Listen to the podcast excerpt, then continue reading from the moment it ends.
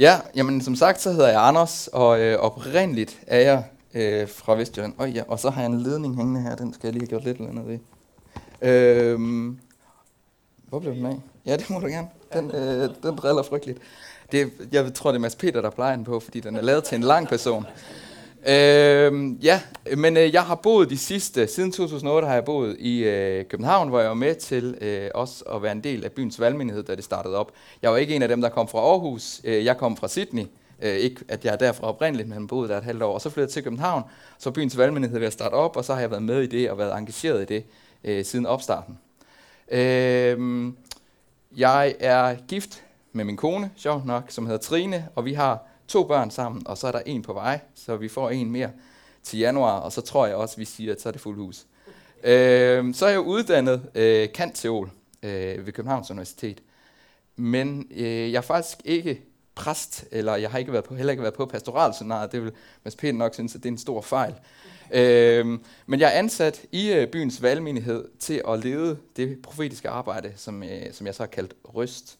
Og øh, og det øh, gør jeg øh, af Guds store nåde ved, at jeg, øh, der var en ældre dame fra en indre mission i Vestjylland, som gav en gave på 300.000 kroner til mit arbejde, at jeg kunne blive ansat der. Så jeg arbejder lige nu to år i en 50% stilling øh, med det her. Det udløber her til, til nytår, og så må vi se, hvad Gud øh, han gør, hvordan han så forsørger.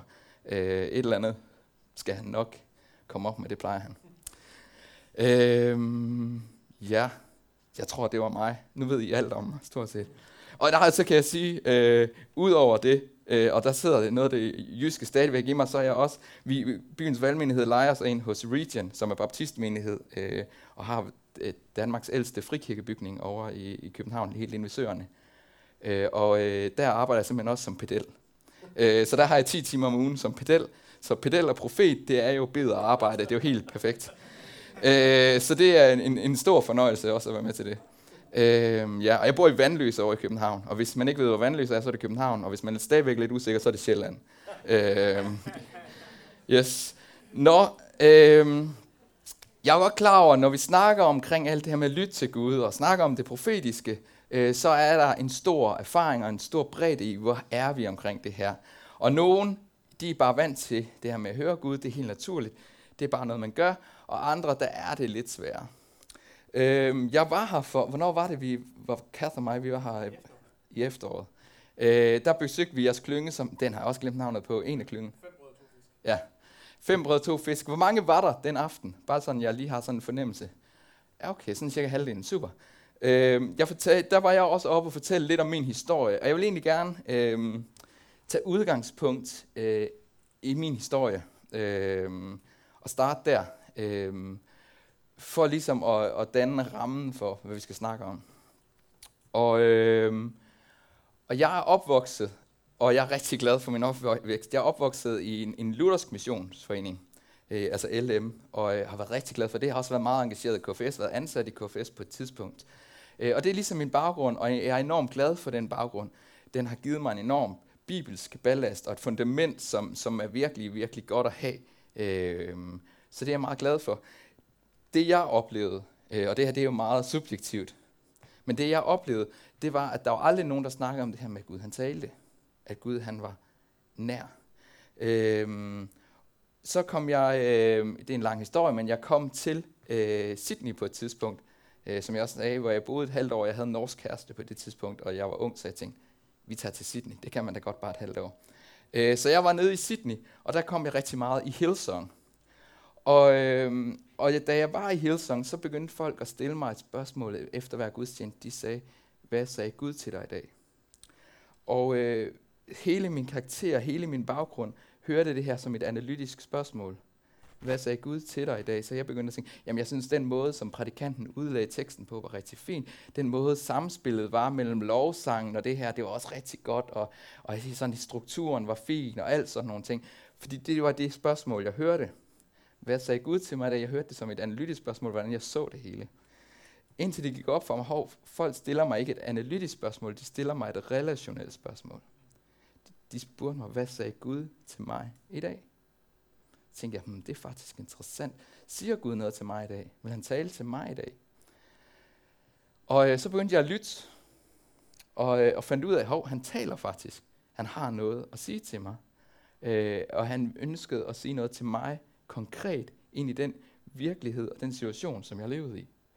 Og, øh, og det var meget interessant. Øh, min kæreste og mig, vi endte med at slå op. Sådan går det jo en gang imellem. Øh, men øh, jeg flyttede så til København og kom i byens valgmenighed, hvor jeg også oplevede et sprog for de her ting, øh, og oplevede at vokse øh, i de her ting. Øh, indtil Gud han så for cirka 3-4 år siden gav mig det her kald omkring røst, øh, som jeg er i gang med nu. Men for mig var det en vandring, og var det en rejse. Det var ikke noget, der bare lige kom, bum, så begyndte jeg at lytte til Gud, øh, men noget, jeg voksede ind i. Øh, og det var en, en, en langsom rejse faktisk i at vokse ind i og være tryg ved, øh, hvem min far er, og at han ville tale til mig.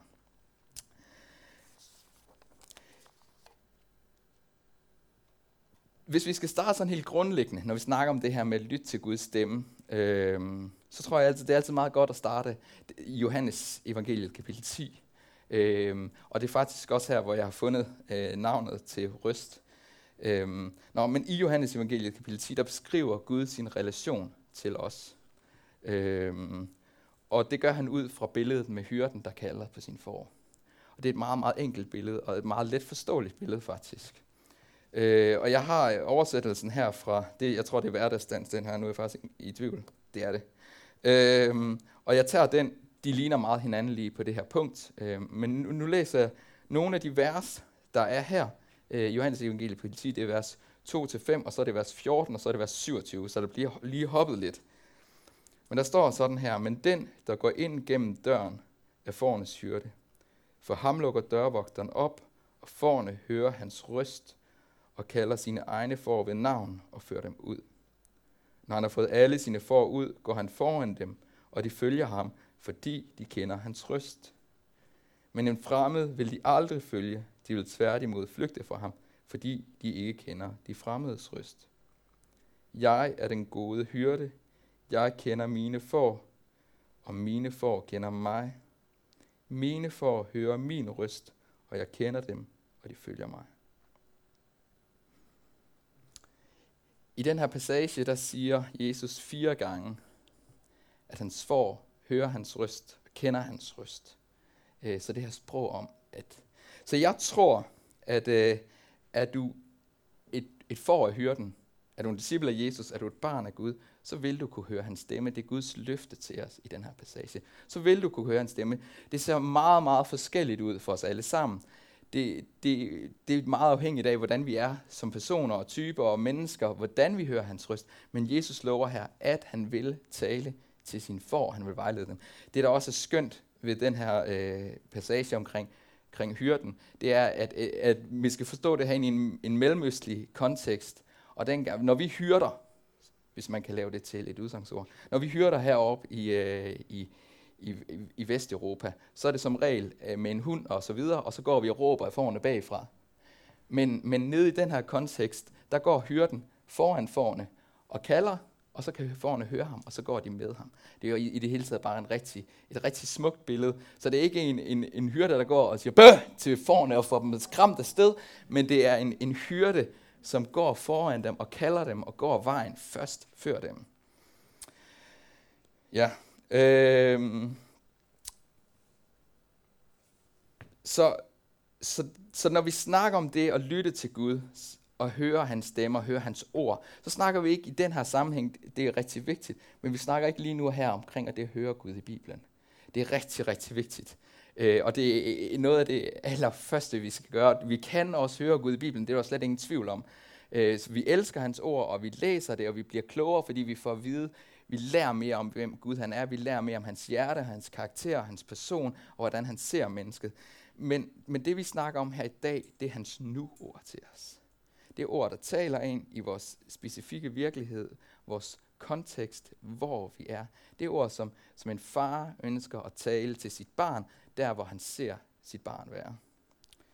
Og det er de her ord, der leder os på vej, de der ord, der guider os igennem livet. Det er det, vi taler om, når vi i dag taler om at høre Guds stemme. Så vi taler om hans faktiske stemme. Så som Guds børn har vi det privilegium, at vi kan høre Gud både i Bibelen, men vi kan faktisk også høre hans faktiske, virkelige stemme ind i vores liv. Og jeg tror, det er en, en vigtig del og en stor del af det at være en disciple, at vi faktisk skal lære at høre faderens stemme. Men jeg tror også, det er vigtigt, at vi anerkender, at vi hører bare Gud på forskellige måder. Så hvordan det er for mig, er forskelligt for Mads Peter. Det kan godt være, at Mads Peter og mig har meget den samme måde. Det kan også være, at det er meget, meget forskelligt.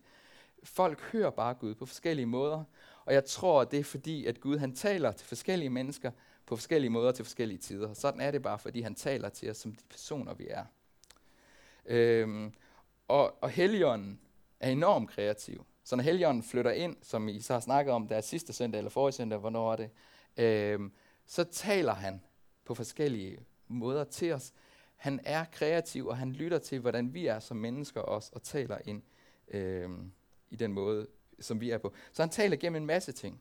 Det kan være gennem skabelsen. Der er rigtig mange, der oplever, at Gud han kommer nær ved dem, og han virkelig taler til dem, når de går i naturen.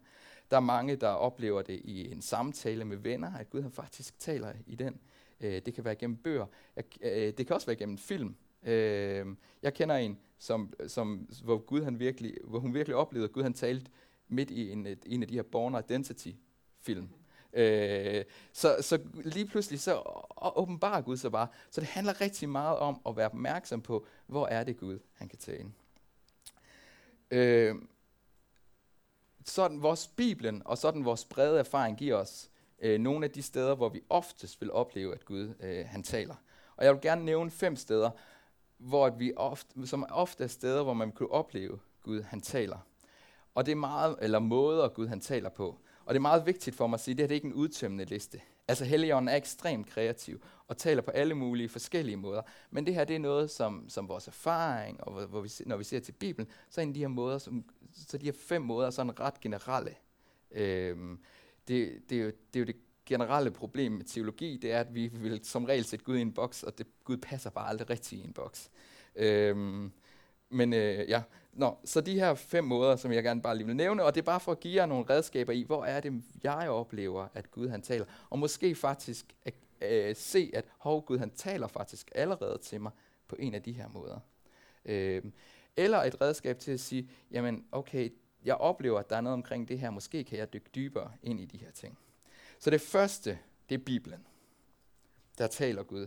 Og når, og når jeg, og jeg snakker Bibelen nu her, så tænker jeg sådan særligt skriftsted, og så Gud han kobler sig, gør en, på en eller anden måde opmærksom på et skriftsted, som, som han enten giver til en selv, øh, eller, at, øh, eller at i en forbundssituation, eller hvad det nu kan være, Gud han minder om et skriftsted, som passer ind i, til den her person, øh, den virkelighed, som vedkommende står i.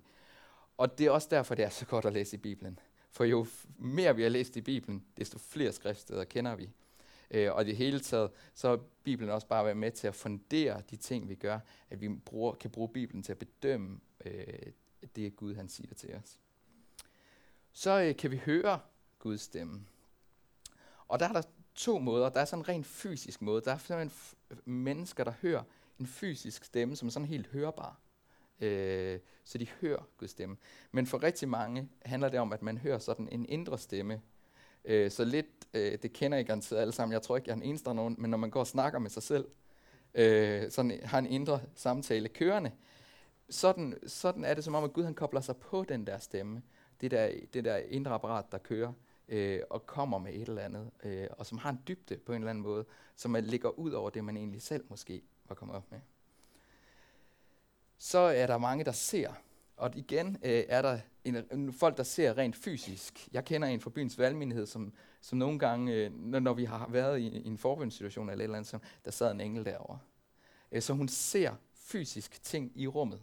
Øh, og det, det er der nogen, der gør. Øh, men så er der også folk, der ser noget for deres indre blik. Nu skal jeg ikke gøre det, men hvis jeg nu bad jer om at lukke øjnene og se, se en isbjørn for jeres indre blik, så ville jeg alle sammen kunne gøre det. En isbjørn er ikke, fordi den er super fancy, men det er som om, at Gud han så kobler sig på det her, og på en eller anden måde igen giver en dybde, øh, og giver noget, øh, som, som, øh, som giver det en ekstra dyb karakter på en eller anden måde. Så er der øh, fornemmelser og følelser, som vi kan have.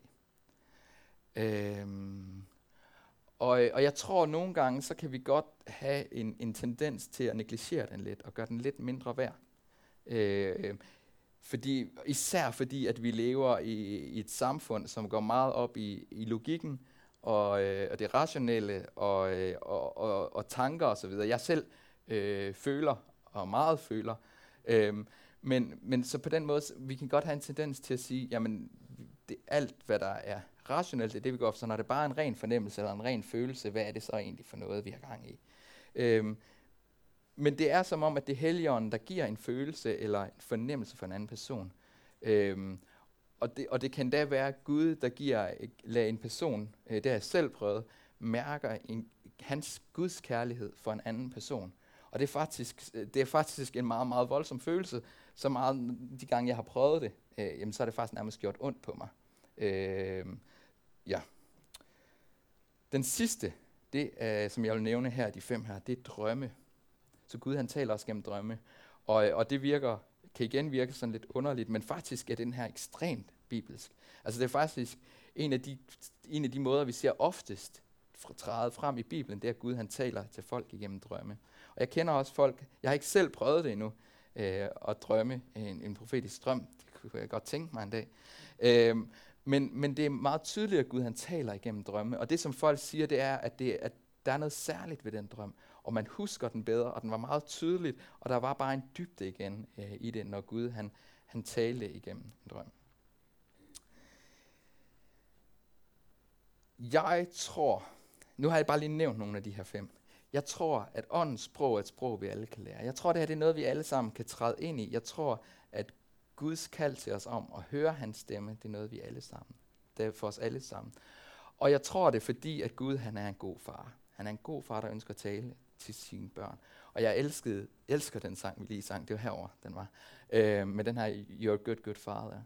Det er så dejlig en sang. Fordi, og, det, og det, der er så fantastisk ved lige præcis den her sang, det er, at den gentager det bare. Altså, igen og igen. You're a good, good father. It's who you are, and I'm loved by you. It's who I am. Så Gud, han elsker at tale til sine børn. Og jeg kan se, at der er en del øh, forældre herinde også. Og, og forældre ved jo, hvordan det er med deres børn, men vil bare gerne tale med dem. Jeg havde været på, for ikke så lang tid siden, så, øh, så havde jeg været på en, øh, en, en tur. Jeg tror, jeg har været i England eller et eller andet sted. Og havde ikke set mine børn i nogle dage. Og, øh, og, og, og de kom, jeg kom hjem, og så kom de senere på dagen, hvor min kone havde været hen og hentet dem i institutionen. Og, øh, og så sad jeg inde i sofaen, og vi, så vi har en sådan stue her, og så har vi sådan øh, en, ja, en pæn stue, og den, den spisestuen nærmest. Øh, og øh, og der, så kom, så kom min, min søn ind, øh, og, øh, og jeg kunne bare huske, at jeg sad der i sofaen, og så sagde jeg, bare han ser mig. Bare han ser mig. Bare, bare han kommer hen til mig. Og han kommer ind, og så sætter han sig på gulvet inde i spisestuen, øh, med ryggen til mig. Og jeg, jeg sidder bare, jeg kan se, at han er lige der, ikke? men samtidig har jeg heller ikke helt lyst, fordi han satte sig og legede, og det var hyggeligt. Sådan noget. Jeg har ikke lyst til at forstyrre ham i det, men han sad bare der. Og så kom min datter, hun var, var løbet ud for at tage skoen af, og så kom hun løbende ind. Og så så hun mig, og så løb hun bare hen til mig. Og jeg kunne bare huske, yes, hun så mig, hun kom hen til mig. Og jeg tror, det er lige præcis sådan Gud, han har det med os. Lige præcis sådan der har det Gud med. Yes, han ser mig, han vil være sammen med mig, og jeg vil bare gerne tale. Jeg tror, at det er enormt vigtigt, når vi snakker omkring det profetiske, at det handler om en Gud og en far, der ønsker relation med os. Som ønsker at tale til sine børn. Jeg tror, en af de største fejl, vi begår, når vi snakker omkring det profetiske og det, at Gud han taler, det er, at vi tænker, at det er funktionelt, før det er relationelt. At vi tænker om, at det er en Gud, der ønsker at fortælle os, hvad vi skal gøre, frem for en far, der ønsker at fortælle os, hvem vi er. Jeg tror, Gud han først og fremmest ønsker at fortælle os, hvem vi er. Før noget som helst andet. Gud ønsker os at fortælle os, hvad vi skal gøre. Gud han har store planer for os, men det er ikke det første, han fortæller os. Og jeg elsker beretningen i Markus evangeliet, kapitel 1, hvor Jesus han går ned for at blive døbt. Han går ned til Jordanfloden, og der står øh, Johannes døber og, øh, og skal døbe Jesus. Og han bliver døbt, og han kommer op, og så åbner himlen sig, og ånden falder ned som en due, og så lyder Guds røst. Dette er min elskede søn. Du er min elskede søn. I dig har jeg fundet velbehag. Du er min elskede barn. I dig har jeg fundet velbehag. Det her, det er før Jesus overhovedet har gjort noget som helst. Det er før han har helbredt en eneste. Det er før han har gået på noget som helst vand, eller gjort noget som helst vand til vin. Før han har ødelagt nogen som helst begravelse. Anything. Han har intet gjort på det her tidspunkt. Det allerførste Gud, han fortæller ham, det er, du er mit elskede barn. I dig har jeg fundet velbehag. Og det tror jeg, når Jesus har brug for at høre det som det allerførste, før han overhovedet gjorde noget. Og Jesus er vi med på, han gjorde ret store ting og er Guds barn. Ikke? Men før, at hvis Jesus har brug for at høre det, før noget som helst andet, så tror jeg virkelig også, at vi har brug for at høre det. Så når vi træder ind i det at lytte til Gud, så handler det om, at Gud i første omgang ønsker at fortælle os, hvem vi er. Gud han vil, har, vil også gerne fortælle os en masse ting, masse, masse, masse om, hvad han har af drømme og planer og hvad vi skal gøre. Men det er det der, når vi træder ind i, hvem vi er. Det er det, Gud han ønsker. Hvordan er jeg på tid? Super. Det var det, jeg håbede på. øhm. Så øh, det der så er, hvis det her virkelig er sandt, hvorfor kan det så være så svært? Hvorfor er det så svært at komme ind og høre min fars stemme? Jeg tror, der er ting, vi har brug for at tune ud af en gang imellem, for at kunne høre Guds stemme. Jeg tror, der er ting, der forstyrrer os. Så nu nævner jeg min datter igen, og børn er simpelthen et fremragende billede, når man snakker om det her. Men, men, øh, men det kender I, jer, der er forældre, helt sikkert også. Så min datter, hun er fire og et halvt år gammel, øhm, og, i den, og hun er simpelthen sindssygt optaget af sin iPad. Eller vores iPad, men hun kalder det for sin, ikke? Øhm, men så, så hun kan sidde med den her iPad, eller sidde ved fjernsynet, og så bare være fuldstændig opslugt af det, ikke? Og kigger og kigger og kigger, og så siger vi, Esther, nu er der mad. Og der er ingen reaktion. Og man siger, Esther, der er mad, og der er ingen reaktion. Man siger, Esther, der er mad, og der er ingen reaktion. Og det bliver bare ved. Og det er først i det øjeblik, hvor jeg går hen og tager iPad'en ud af hendes hånd og slukker den, at hun faktisk hører, hvad jeg siger. Hun begynder så som regel at græde ikke lige i den der situation. Men, men det er som om, at der er noget, der distraherer hende så meget fra at høre min stemme, at hun faktisk ikke hører den. Der er noget, der tager hendes opmærksomhed og larmer så meget for hende, at hun faktisk ikke hører mig. Sådan tror jeg også, vi kan have det i forhold til Gud. Jeg tror, der er ting, som vi har brug for at, at komme ud af, som faktisk tager vores opmærksomhed. Og der er fem ting, som jeg tror sådan særligt fylder os, øh, når vi snakker om det her. Øhm, og den allerførste, jeg vil nævne, og som jeg tror øh, rigtig mange af os kan have, og som, som jeg tror faktisk også, jeg rigtig meget havde, øh, det er en falsk tro. Ikke at man ikke tror, men en, en, en tro inde i en, der siger, jeg kan ikke høre Gud. Der var folk i Bibelen, der hørte Gud. Der er måske mennesker omkring mig, der hører Gud. Men det der, det er ikke for mig. Jeg kan ikke høre Gud. Gud taler ikke til mig. Det er min virkelighed. Og jeg tror nogle gange, at den stemme, der siger det, den larmer så meget i vores hoved, at vi faktisk ikke hører Guds stemme. Den går faktisk ind og overdøver, så den virker som en iPad. Den larmer faktisk mere end Guds stemme. Noget andet, jeg tror, øh, som kan gå ind og, og larme og overdøve, det er rationalismen. Men det er jo ikke logisk. Jamen det her, det, øh, det her, det må være noget, jeg selv tænker. Sådan, sådan gør Gud ikke, eller det her, det passer, det passer ikke ind i den her, den her øh, videnskabelige virkelighed, som jeg kender. Jeg tror, det er så vigtigt, når vi snakker om det, at Gud han taler, så er det ikke rationelt, så er det spirituelt. Det behøves ikke at være logisk, når Gud han taler. Det behøves det ikke at være. Jeg tror, det er ret vigtigt at tænke, og, og i det hele taget om det her, øh, at alt det, der ligger under os i skaberværket, alt det Gud, han har givet os til at herske over på en god og sund måde, det forholder vi os til rationelt, logisk med vores hoveder. Men alt det, der ligger over os i skaberværket, det vil sige den treenige Gud, det forholder vi os til med vores tro. Og det er spirituelt, det er ikke rationelt. Selvfølgelig skal vi lave teologi, selvfølgelig skal vi beskrive Gud, men når vi snakker om at høre Gud, når vi snakker om det, der ligger over os i skaberværket, så forholder vi os til det med vores tro, og forholder os til det åndeligt, spirituelt, og ikke rationelt. Så det er fint nok, det ikke er rationelt, det er fint nok, det ikke er logisk. Det er vildt svært at bryde ud af i det samfund, vi lever i. Men når den der rationelle stemme tager over, så er det fint nok at sige, det her det er ikke rationelt, det er spirituelt. Så tror jeg, at øh, noget andet, vi, vi kan, en anden blokering, vi kan have, det er en frygt. En frygt for, at øh, det er de forkerte motiver i os, der ligger bag, når vi hører Guds stemme. Eller måske en frygt for at lytte til den forkerte stemme. Øhm, eller en frygt for, hvad andre mennesker vil sige. Jeg tror ikke, vi behøver at være bange. Vi har en god Gud, der ønsker at tale til sine børn. Jeg tror ikke, vi behøver at være bange for at lytte til den forkerte stemme. Hvis vi kommer for at lytte til Gud, så tror jeg ikke, han vil lade en anden tale. Jeg tror, at øh, hvis vi er bange for, hvad andre mennesker vil sige, jeg tror, at Gud han vil komme med gode ord, der, der opmuntrer os og bygger os op i den, i den situation. Så jeg tror ikke, vi behøver at være bange. Jeg kan godt forstå, at vi er det. Jeg kan også selv være det. Men jeg tror ikke, vi behøver at være det, for vi har en god Gud. En fjerde ting må vi være på nu, ikke? Jo, øh, som, som, vi, øh, som jeg tror kan være en blokering for os. Det er en følelse af skam eller uværdighed. Jeg er ikke værdig nok til at høre Guds stemme.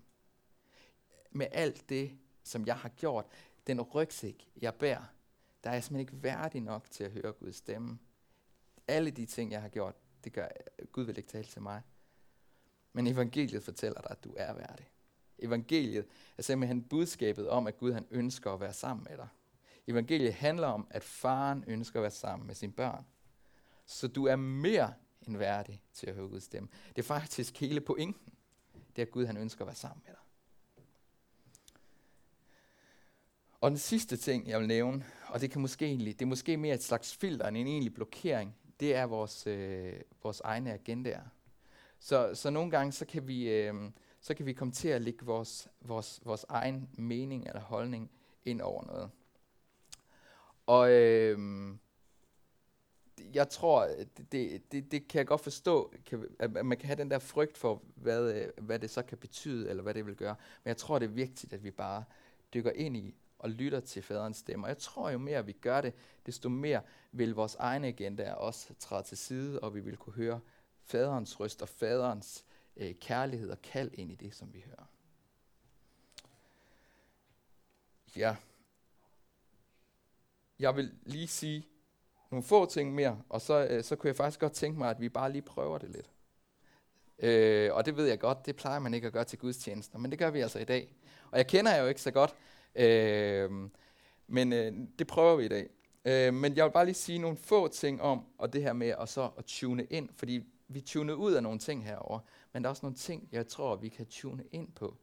Det er sådan, at, at, at de ting, jeg har nævnt, de blokeringer, jeg har nævnt, er jo ting, som, som vi, vi skal komme til faderen med. Som det er med alt i Guds rige, så går det gennem, at vi giver det over til faren gennem øh, anger, øh, bekendelse, og så får vi tilgivelse for de her ting. Ikke? Så vi kommer til faren, vi kommer til korset og ligger de her ting. Det er jo ikke noget, vi skal gå og kæmpe med, det er noget, Gud han ønsker at hjælpe os med. Så vi ligger det ved korset, giver slip på de her ting og modtager det, som Gud han har for os. Og, og jeg tror, en af de største og vigtigste ting, som vi kan gøre i forhold til at så begynde at sige, hvordan er det, at jeg arbejder mig selv for at kunne lytte til Gud, det er, at vi skal vide, hvem vi er. Og jeg har sagt det, du er et elsket barn. Sandheden om dig er ikke, at du er forældreløs. Sandheden er, at du er adopteret ind i Guds familie, og du er et elsket barn. Så ud af det, så vil du kunne høre Guds stemme så tror jeg også, at det handler rigtig meget om, at vi tør at tro på, at vi vil høre. Og det lyder meget enkelt at sige. Men når Jesus fire gange i Johannes 10 siger, mine for at høre min røst, så er det fordi, det er et løfte til os. Så hold fast i det løfte og tro på, at Gud han vil tale. Så tror jeg, at øh, vi skal genkende de hverdagsmåder, lære at se, hvor er det Gud han taler til mig i min hverdag. Og så også forstå, at vi alle sammen hører Gud forskelligt. Så det kan godt være, at Gud han taler sådan til mig, og så taler han sådan til dig, fordi vi er forskellige. Og så tror jeg, at en rigtig vigtig ting, vi kan lære, det er stillhed. At være stille. Der er både en udvendig og en indvendig stillhed. Der er den udvendige, hvor vi skaber pladsen til at kunne være stille, så vores kalender den passer med, at vi kan være stille, så de omgivelser, vi er i, de er stille. Men også, at vi lærer at blive stille indvendigt, at vi lærer at finde ro hos faderen.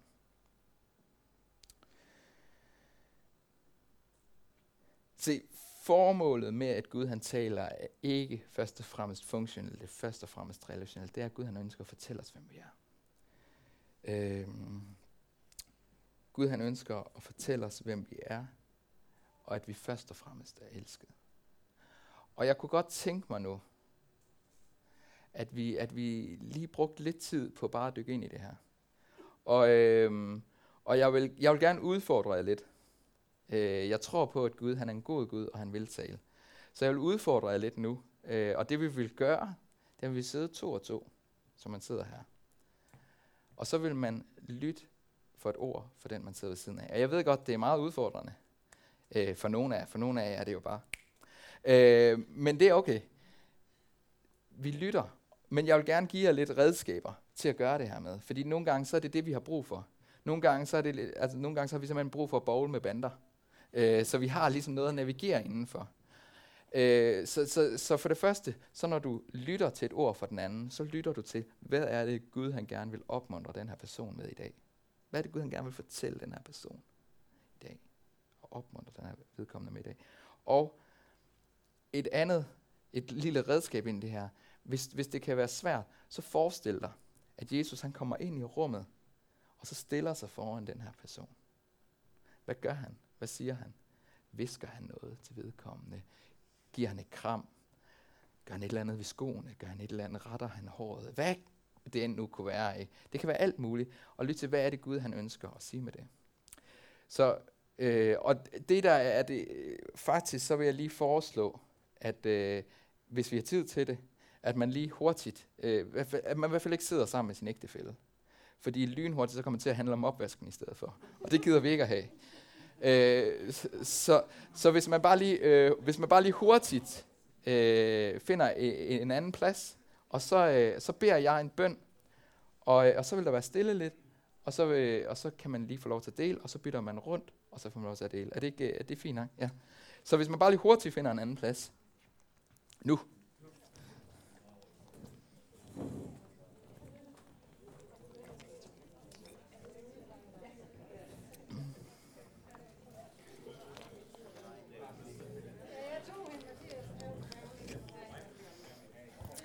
Ja, og så vil jeg igen sige, jeg ved godt, at erfaringen inde i det her rum, og bredden omkring det her, er sikkert rigtig stor.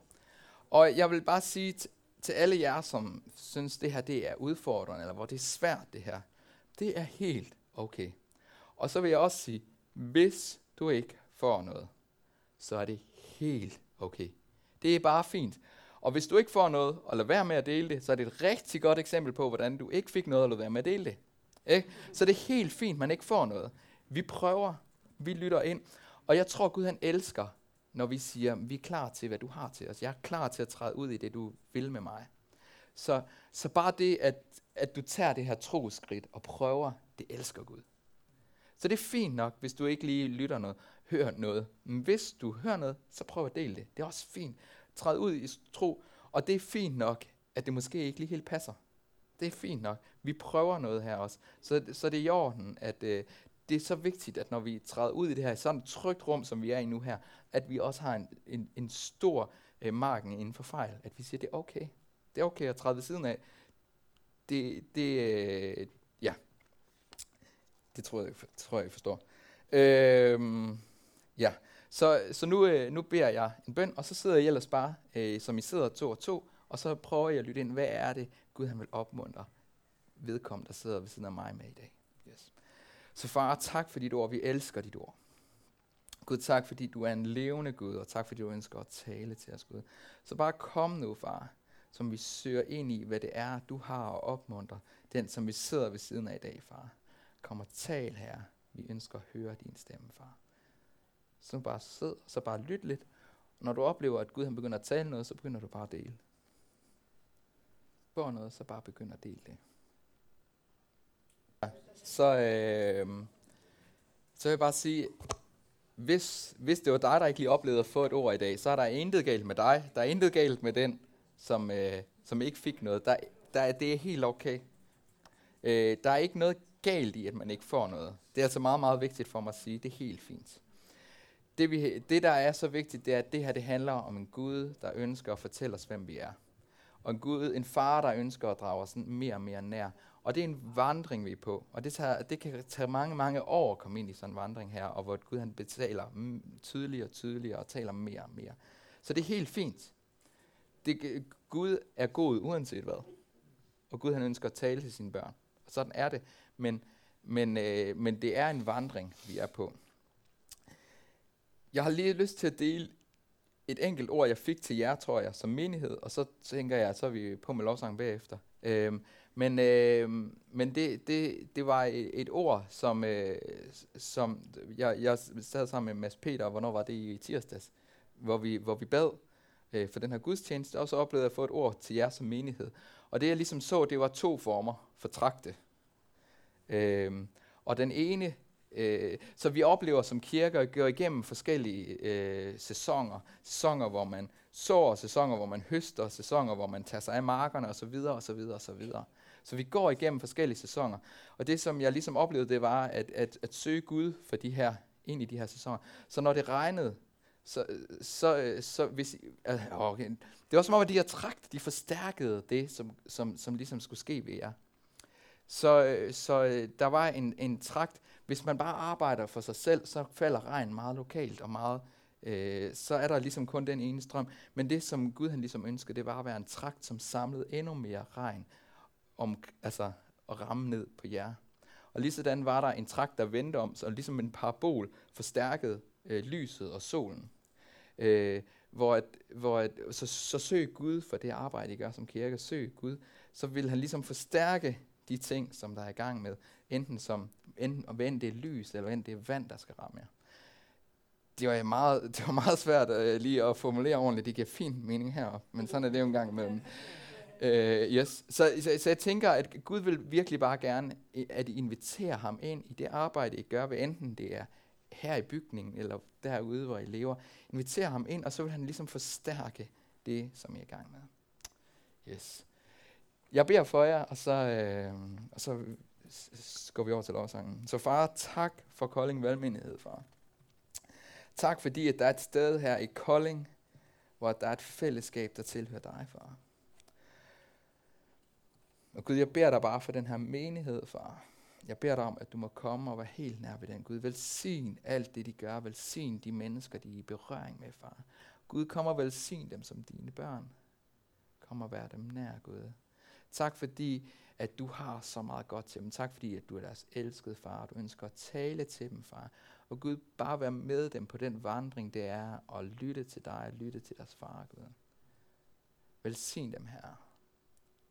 Kom og velsign dem, far. Amen.